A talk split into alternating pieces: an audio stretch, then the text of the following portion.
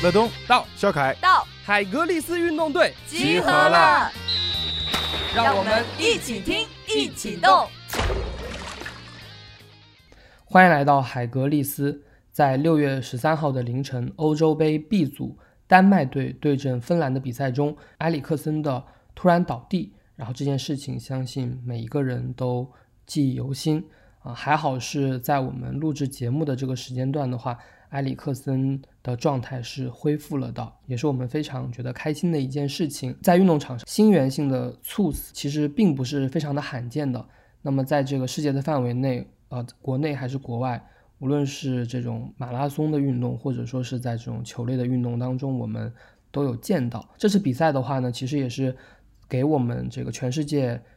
如何去拯救这种呃运动场上的一种突发事情的话，给我们做了一个教科书式的一次演绎和一次的可以说是一次展现吧。本期节目我们特别邀请来了，呃，以前也是专业运动员，然后专业队的这个教练。呃，翘臀来到我们的节目，他同时也是杭州海豹突击水下曲棍球俱乐部的创始人。我们欢迎翘臀来到我们的节目。Hello，大家好，我是翘臀，很高兴来到今天这次节目。然后我们也是特别啊邀请翘臀来跟我们讲一讲这个。啊，运动场上的一些救命的知识。这期节目的话，我相信这个大家肯定啊会非常的有兴趣，而且的话，每一个翘臀讲到的一些点，我相信都会啊认认真真的去听。因为啊，其实我们认识翘臀也非常长的时间了，以前一起都是在啊浙江游泳的啊。翘臀的话是不光是说是啊运动，其实你也有非常多的受伤的经历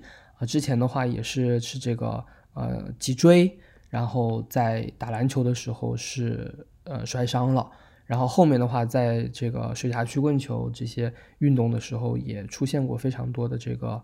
可以说是有一定的很很大的危险的这样的一个损伤。然后翘臀可以这个跟我们好好的这个介绍一下自己，包括你后来的话也是红十字会的急救的这个专员，经历了非常系统的这种。啊，专业的这种啊急救的运动场上，或者说是自然灾害的一些急救的训练，那么这些知识其实作为普通人的话，其实是很难接触到的。但是危险的话，其实对于我们普通人来说的话，是时时刻刻这个风险都是存在的。我们也是特别的邀请你来和我们来分享一下这个运动场上的这些救命的小知识吧。好的，没问题。呃，所以说运动。的话，我们就是需要去做一些风险的去规避。那在运动过程中，很多场景都会有许许多多的呃意外情况出现。那所有的伤害当中，其实最严重的就是啊突发突发的猝死。猝死的话，我们呃就是要及时的进行一些心肺复苏的。呃，措施来确保伤员得到第一时间救治。啊，我们在等幺二零来的过程中，我们需要不间断的去做 CPR 的技术，伤员能够得到最好的救治。就是当时的话，我们看到埃里克森在突然这个在无对抗的情况下倒地的时候，啊，当时这个丹麦队的队长是第一时间就跑到了埃里克森的身边。帮他做了一些这个简单的处理，那么当时也是说，就是啊，队长的这个处理的话是非常的专业的，把他的这个呃呼吸道是打开了，就是口鼻啊这些东西是打开了。那其实这个的话也是，因为其实我们之前在考这个游泳的国职的教练，或者说是在这个啊体育体育的一些专业的这个学习当中，心肺复苏是必修课嘛。我们都知道，第一个动作其实是啊检查这个口腔和这个鼻腔的一些异物，或者说是帮助这个气孔打开。那么啊这个动作其实也是说明，其实这个球员本身的这个足球运动员在役的这些职业的足球运动员啊这些知识都是必备的。这些的话，我觉得翘臀也可以这个跟我们好好的细细的来讲一讲。就是针对我们足球场上，一般一般来说，队员都会有比较专业的。急救措施，因为足球场上，啊，猝死的话，啊，我们在世界范围其实是挺常见的。但是像昨天晚上我们在现场直播中能够见识到其实是比较少的。我第一时间就看了直播的镜头，只有一个镜头是直接放大的。他们的队长叫了示意裁判员之后，裁判员也是很迅速的叫停了比赛。那个时候现场的转播画面就直接拉远了。呃，在最后一幕，我看到的是爱神的眼睛已经失焦了，那就说明一个很严重的问题啊。肯定就是有猝死的征兆，然后一般来说的话，我们就是需要第一时间去判断他有没有意识。当队长确确认完没有意识之后呢，他第一时间就去做了一个打开气道的一个最开始的步骤。那在我们的心肺复苏之中呢，其实前面还前置着其他几个步步骤。那他已经确认好这个情况。的话呢，他就可以直接来做啊打开气道的动作。为什么？因为球员如果发生昏迷之后，其实是需要第一时间去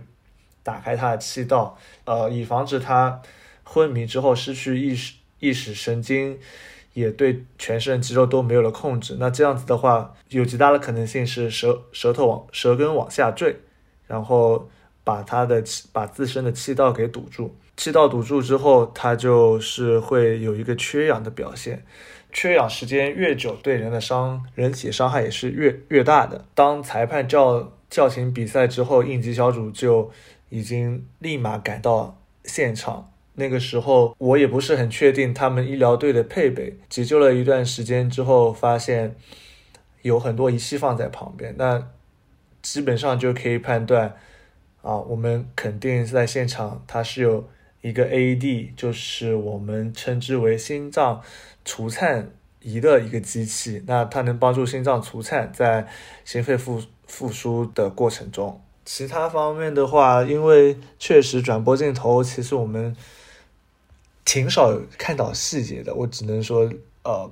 可能还他打了肾上腺激素啊，然后还有一些血氧血氧仪啊。啊，这然后就是看看生命体征的问题，因为他那时候担架抬过去之后，其实是有四个急救队员的。那我相信在这种顶级比赛之中，医疗力量投入也是非常之巨大的。所以在经过了长达十多分钟的抢救之后呢，再被运到医院，啊，这个过程我觉得呢，这个这段时间处置是非常非常到位的。所以我我觉得这是。丹丹麦队做的最好的一次防守，防守出了死神。刚才这个翘臀讲到，其实是这个步骤的话，大概就是当时是第一时间的话是确认了这个埃里克森他的这个当时突发的这个状况，然后打开口鼻，然后给他马上就做了自己做了这个心肺复苏的这个动作，然后就召唤这个专业人士进场。然后专业人士进场了之后的话呢，迅时间也是非常的迅速的，而且刚才有讲到。其实可很有可能是不仅是 AED，还有其他的这个措施都在这个两到三分钟的，也就是这个呃四分钟的这个黄金救援时间内，全部都已经能用的手段都已经用上了啊。本身的这个大赛的措施和这个紧急的这个预案都是非常的到位的。那么在这个我们的平时生活当中的话，其实啊像 AED 的话，在一些公共场合，还有在这个。一些这个体育场馆还有赛事的一些大型赛事的举办的准备的时候都有的。然后这点的话，我觉得其实这几年像翘臀之前我们也聊到过，说最近这几年的话，其实 AED 的普在国内的普及是比较多的，而且也有这个呃新闻报道出，就是路人都有都会用，当马上遇到这个突发情况的时候，也能在这个黄金四分钟之内把它给救回来的。是的，就是随着这几年我们城市建设的发展。原来 AD 的普及率在我们国内是相当低的。以我的所在城市杭州来讲的话，杭州在几年之前，据我了解，可能就只有机场一些比较重要的地方，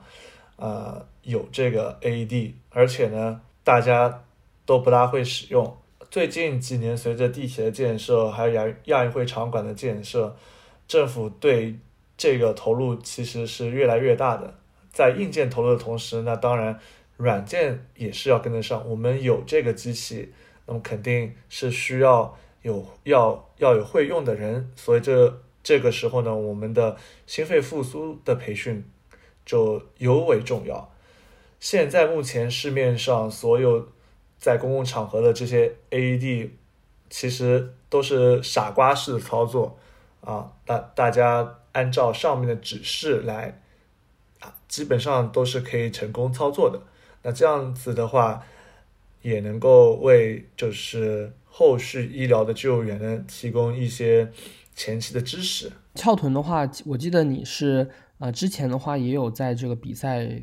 比体育比赛的时候遇到一些意外和这个受到一些重大的这个损伤的，当时的话，比如说如果说是心脑血管的问题，或者说是这种，或者说是严重的这种扭伤的话，其实会有哪些的这个救援性的防治的一些措施吗？比赛中呢，我们一般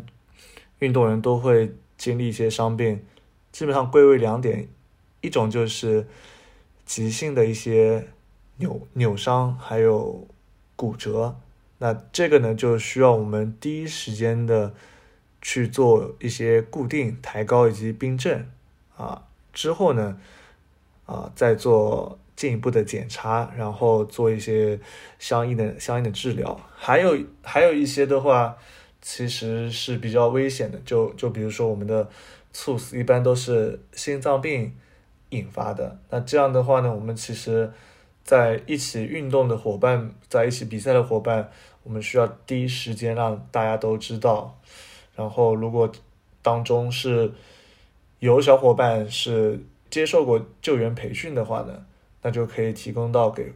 给到那个伤者服务。如果没有的话，啊，我是比较建议直接打幺拨打幺二零，在幺二零的指导下进行啊第一时间救援。啊，可以，这个我们如果说在平时。可能遇到这种事情的话，可以先拨打幺二零，幺幺二零会现场指导你去怎么做。是的，这个的话，啊，幺二零会进行非常详详细的指导。所以，我们呃，如果遇到突发的一些情况，不要慌。如果自自己特别慌的话，要要找其他小小伙伴来一边听一边指导啊，这样子大家大家有分分工的话，就不会手忙脚乱。我们知道，这个运动场上的突发疾病不光是心源性的猝死，还有这个脑脑猝死和这种肺部相关的这些疾病啊，特别是这个脑和这个肺部相关的疾病的话，可能会有其他的一些救援的方式啊。翘臀的话，我记得你之前也是有过这个肺部的疾病吧？我记得在比赛中，我那时候啊，为什么会有会有这个突发状况呢？是因为啊，我在打水下曲棍球的比赛。那我的防防守跟进攻呢，我是就特别投入，在水底下憋气防守进攻时间特别久，来回了那个几个球球之后呢，打完比赛我觉得啊人有点有点不舒服，有点缺缺氧。那个时候我就马上向场外的那个呃医疗小组啊去去问一些咨询，说我是我是不是。呃，可以吸个氧来缓解一下这个症状。那医疗小组就非常细心，他们给我量了血压，给我量了脉脉搏，觉得呃我的心脏可能会存在一些呃潜在潜在风险。那什么是什么潜在风险？就是比赛过后呢，心跳是没有马上恢复到正常。啊，最后我在那个组委会的陪同下呢，我就前往了医院进行了检查，啊，所幸啊是是是没有大碍，单纯就是因为憋气太久啊，那个时候医疗小组可能就会觉得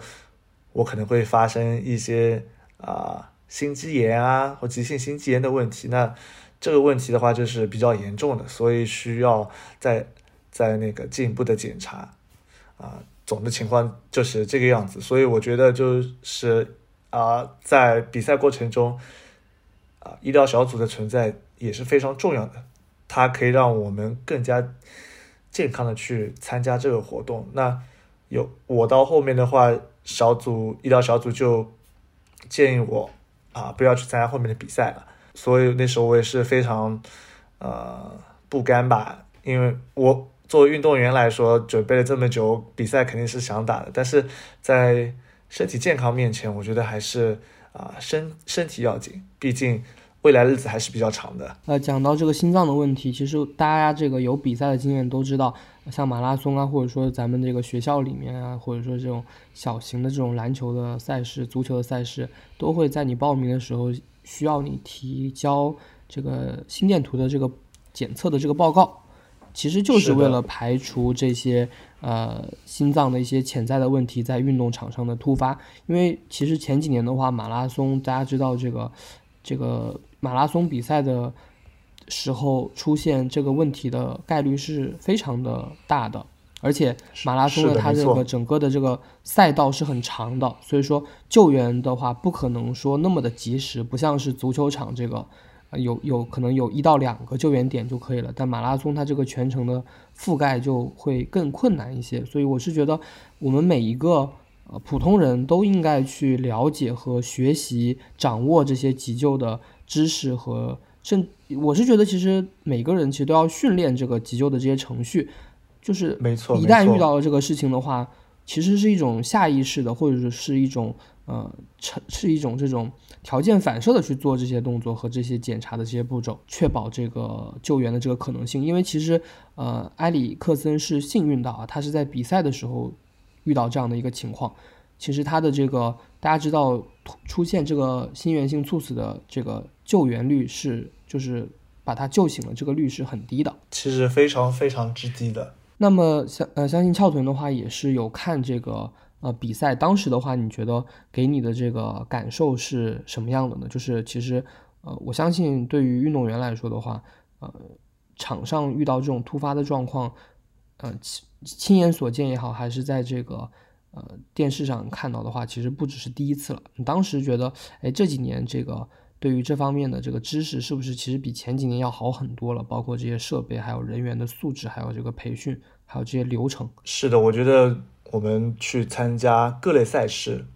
啊，我们所有的救援力量都是在，啊，救援水平都是大幅提升的。啊，之前的话，就像乐东提到的马拉松赛事。马拉松赛事，呃，他们就会有很多救援力量，但是救援力量肯定是不能第一时间赶到的，啊，所以所以说，啊，针对这这些问题呢，后面，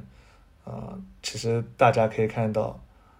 一方面我们在赛前我们会有严格严格的体体那个体检的程序，我们来筛选掉，啊，诸如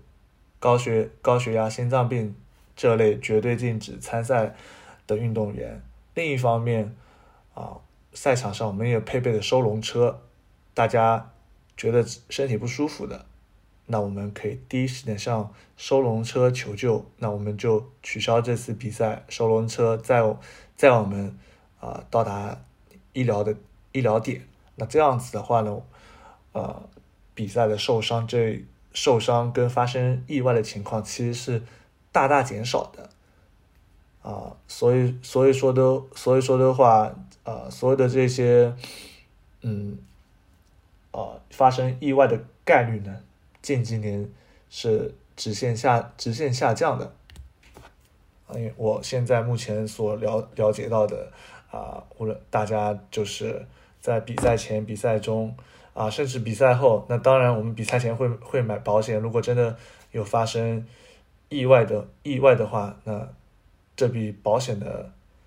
呃，也是可以给你提供一些一些帮助的。那这样这样子的话，我们从一个呃全方面进行一个全覆盖，确保呢，我我们是啊能够平平安的完成比赛，或者说遇到问题之后，我们能够去妥善的解决。这样这样子的话，那才是真正的呃健康运动快乐生活。我们去参参加比赛就是。啊，让我们的人生得到更多的有趣的体验。呃，刚才翘臀讲到了一个我觉得特别重要的一个事情，就是赛前的筛查。但是大家知道，这个像埃里克森他是职业球员，他效力于国际米兰。那么职业球员的话，其实每年的这个体检也好，还是这个各种转会啊，或者说是各种的这个身体的。检测也好，其实是非常非常的这个细致和频繁的，严格跟标准。对，那么他其实这个职业球员都会出现这个一些意外的话，说明我们平时正常人，哪怕是去医院做一个这个心电图啊，或者说再做一个更加这个更加的这个深度的这些检测的话，有的时候它的这个排查的话，这个概率还是会有遗漏的可能性的，或者说它这个事情就是有这个突发性和这个偶然性的。是的，没错，就是针对这个心脏病的话，嗯，从我从我个人角度上来说，埃里克森为什么会发生这个角度，我觉得很很高一个方面呢，就是因为这个比赛的推迟。其实这个比赛已经已经推迟了一年了，那包括啊、在在这个赛季也是压缩了赛程。那对于运动员来说，他们的疲劳程度是大大加剧的。一般啊、这些职业运动员他们身体都是非常非常强健的啊，所以说我对于我们普通的参赛者呢，我的建议就是啊，大家有一个非常良好的作息，千万不要让自己感到非常疲劳，或者在疲劳的状态下去参加一些赛事，这样子的话就可以把很多的问题给给提前去规避掉。没错，就是说到这个猝死的话，其实不光是在运动场上，其实办公室也是猝死的这个高发的地点。像之前的话，也是有明星高以翔是参加节目录制的时候，也是意外离世。其实这件事情它的这个随机性是在每一个人身上都会有的。呃，注意休息啊，或者说是像翘臀说的，最今年这个赛季特别的这个高频，像国际米兰的话，也是刚刚结束了意甲的征程，然后就来到了国国家队的这个赛事，确实对于运动员来说是太累了。那在这个疲劳的这个基础上的话，可能就会发生意外的概率就会高很多。那么特别是这个我们平时生活的话，像一些啊、熬夜呀，还有一些这个食物的不健康，或者说是一些这个暴饮暴食、情绪，它都会加剧，或者说是让这个事情更加的这个出现的可能性更加的大吧。所以这个呃日常的生活的这个规律啊，还有这个体检啊，就像翘臀刚开始说的这个这三高，都是容易出现心血管疾病的这个可能性的。是的，因为我们猝死的话，其实啊占的比例最高的就是两类，第一第一类就是心源性猝死，第二类就是脑源性猝死。我之前阅读过呃文章的话，心源性猝死大概是可以占到百分之八八十一左右，那脑源性猝死就是可以占到百分之十七左右。那它脑脑部的话，其实它呃更更加的去难救治，比如说啊、呃它有一些呃脑血管的畸形或者动脉瘤，那从而造成脑血管的破裂，那有可能就是需要第一时间的去做降降压，降完压之后，我们要做一些啊、开颅的一些一些手术。我们的最好的办法就是把平时的生活习惯就过得比较健康，这样子的话，我们就可以去避免悲剧的发生。嗯、大家都很关心的事情就是埃里克森，其实在这个醒来之后的话，呃，他表示他还希望能够继续参加这个，继续能够征战在这职业的赛场上。那对于这个方面的这个他事后的话，他能不能重新生活，或者说能不能够再运动的话，哎，这个事情的话，这个翘臀，你从这个啊、急救的这个方向啊，或者说是这种啊、之前也是受过伤病的这个方向来分析的话，你觉得这种可能性大吗？这种可能性的话，其实要看具体恢具体具体恢复。如果损伤特别大的话，医生绝对不建议他继续参加啊如此剧剧烈的活动啊。比赛的话，可能是大概率啊就不建议参加了。那今后生活的话，其实呃影响来说应该应该是不大了，因为平常的话，我们的心脏负荷没有没有到达这么高的一个程度。那其实还是有个极个别的案案例，就比如说我们同事这届比赛，荷兰队，大家可以去去关关注一下啊，关注一下他们的主力后卫啊，布林德。那他呢也是有心脏方面的问题，然后他在比赛呢是带着那个除颤除颤仪去参加比赛的。我觉得这个也是让我们非常值得尊敬的，因为他非常热爱体育运动，呃，非常非常热爱足球，所以说他冒着生命危险也要去参加参加比赛。我阅读到资料是说，嗯。有一些这个国家的法律的话呢，是禁止这个有过这个有过这个心脏骤停的人员去参加职业比赛。但是也有说法，就是说，如果是他能够找到他的心脏的具体的原因，然后的话呢，又有了这个治疗的方式，或者说像你说的增加了这个除颤仪，那么。他是能够明确确定这个隐患消失之后呢，还是可以参加比赛的。但是，呃，这个这个就是有点像我们说这个，啊，一朝被蛇咬，十年怕井绳。我相信这个对于埃里克森来说的话，可能日以后的生活还是会更加的这个小心翼翼的。就像这个，呃，受过伤的人都知道嘛，其实受伤的话，一个层面是生理上的恢复，另一个层面其实是心理上的恢复。就像这个，呃，我之前的话有过这个膝关节的扭伤之后的话，其实是非常的害怕它再一次扭伤的，而且伤病的这个，我们说这个骨骼性的或者说这种韧带的这种伤病还是小的啊，像这些啊内脏的呀，或者说是这些这个心血管的呀，或者是神经系统的一些这些损伤的话，它其实给人的这个杀伤，它是生命危险的这样的一个程度的。拿我自己为例的话。我之前是因因为因为打篮球，然后导致于我的呃左侧的脊柱横突断三根，从然后影响影响到周围的周围的神经，那个时候器质性的损伤呢，只是一段时间之后它就痊愈了，但是在这个恢复过程中，就像乐东说的一样，啊，我们在器质性受伤之后呢，我们的心理也会。呃，大大大大的呃受伤，就比如说这种应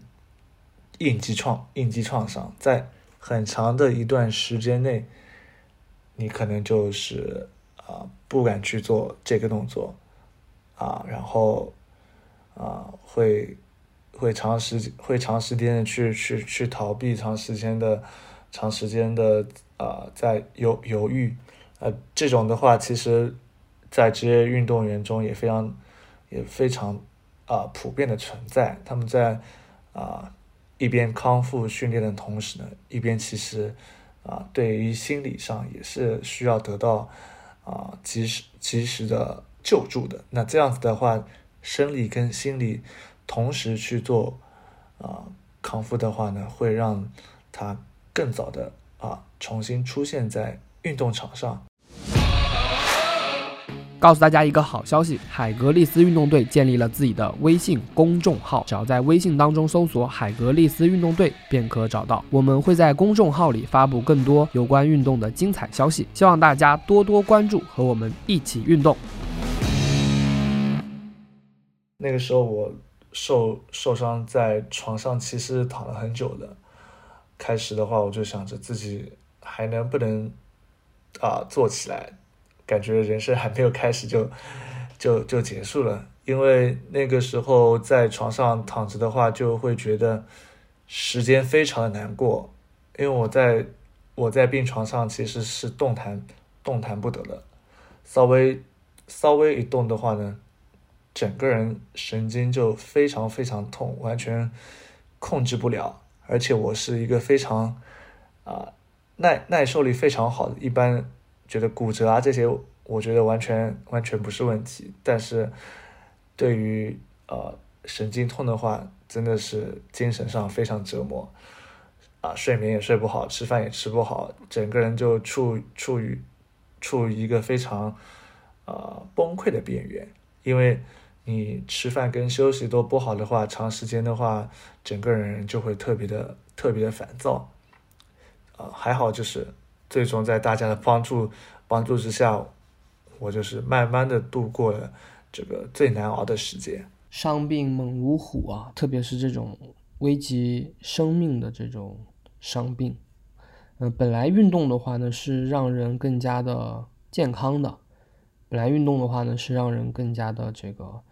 更加的强健的，但是，呃，伤病呢它又伴随着这个运动，可以说是每一个喜欢运动的人，或者说是每一个这个运动过的人，多多少少都会受到伤病的影响。但我是觉得，其实这也是啊运动最有魅力的一个地方吧，就是它是。它不是说每个人都要健康，而是而是带着这个伤病，带着这种不是百分之百的你的这个个人的这个机体，然后继续的去运动，或者说是，哎，怎么样子去平衡，怎么样子去把这个伤病给养好啊，或者说是，哎，绕过这个伤病，或者说是让这个基于这个伤病的前提下再去把自己的这个竞技能力发挥出来，因为我们知道，其实很多的运动员是。伤病之后的话，状态也能做到更好的。像我们大家都知道游泳的这个哈格特，他的话肺部也是当时是出现了问题的。只要这个对于长距离的游泳运动员的话，肺出现问题的话，等于也是